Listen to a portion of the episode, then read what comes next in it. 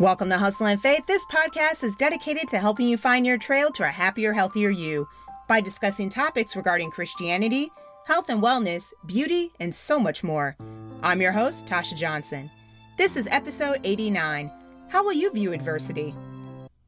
The past couple of weeks have been an absolute blur. this episode has been in my head for a while now, but I finally got a chance to record it, so I'm super excited about that victory. Keeping busy and staying out of trouble comes easy to me because my schedule is filled with my passions. Lately, things have been going crazy good for me. Many of the things that I've wanted to do for years are slowly but surely coming to fruition. I have a newfound appreciation for my ability to do these things because of the time that I've spent in life's valleys. Valleys are those seasons in life when, despite your best efforts, nothing, absolutely nothing, seems to go right. Valleys are inevitable. Some last longer than others, but the only way you can pull through is by placing your trust in God. I know this is going to sound weird, but due to things going so well for me, caused me to reflect on the times that I spent in the valley. Now, there's two reasons in how we end up in a valley. One, we're in sin, and God is trying to get our attention. Or two, and this one might be a harder pill to swallow. God wants to use your valley experience as a stepping stone to further his will. Now, regardless of what the reason is, I'm sure it's safe to say that none of us want to be in that valley, right? So, yet, the only way you can emerge from it is to determine how you got there in the first place. Did you lose your blessings or are you moving forward? Now, I know that this may seem like a strange question, but trust me, it'll make sense, so stay with me. Looking back on my life, I can pinpoint several instances throughout my life where I lost my blessing, and the culprit to this occurring was sin.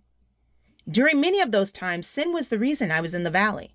Now, I know a lot of people like to assign various degrees to sin, like, oh, it was only a little lie, or console themselves with thoughts like, I didn't rob or hurt anyone, so it's okay if I insert sinful behavior that you know you shouldn't be doing in the first place. Now, this may make us feel better, but God is still going to be displeased. So when I reflected on my valley experiences, I recognized many of those experiences were because I lied to myself. Instead of having faith in God, I often viewed myself and the resources as the source to solve my problems. This was wrong. God is and always will be the source. This is why I lost some of the blessings that God had given me. Much like Samson, I didn't realize what I had until it was gone. My mom would constantly warn me about a variety of things, but because I was young and stupid, I kept on doing my own thing until my world started to fall apart. Now, I'm just blessed that my mom was there to help me identify where it was where I went wrong so I could rectify the situation. If my world had not fallen apart, I would still be going down the wrong path. I was stubborn, y'all. so I also had this strong desire to succeed which again could only be accomplished by obeying God.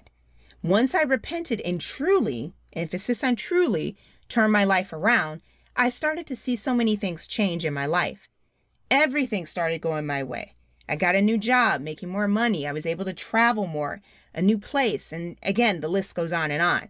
Man, you couldn't tell me nothing. So imagine my surprise when once again I found myself in a valley. And I really, really was trying hard to live my life according to God's word. Again, I was trying to follow God's word. No matter how hard I prayed, I still ended up losing the things I wanted to keep. However, little did I know that in this instance, I wasn't losing anything. Since I had been praying and diligently trying to obey His word, God was removing things from my life to make room for more of the blessings that he wanted me to have at that point in time. However, he was only able to do this when I demonstrated through faith that the things being taken away were for a reason.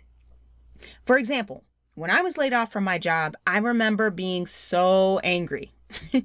and if you've ever been laid off, you know how that feels, right? I'm a hard worker. Why is this happening to me? There are so many other idiots who are still employed but yet and still I don't have a job. So it took me a minute, but I realized that those times I was unemployed was God giving me a much needed opportunity to rejuvenate. I was able to spend more time studying His Word, hanging out with my family and friends, learning new skills, and the list goes on. Most importantly, I got to spend more time with Him.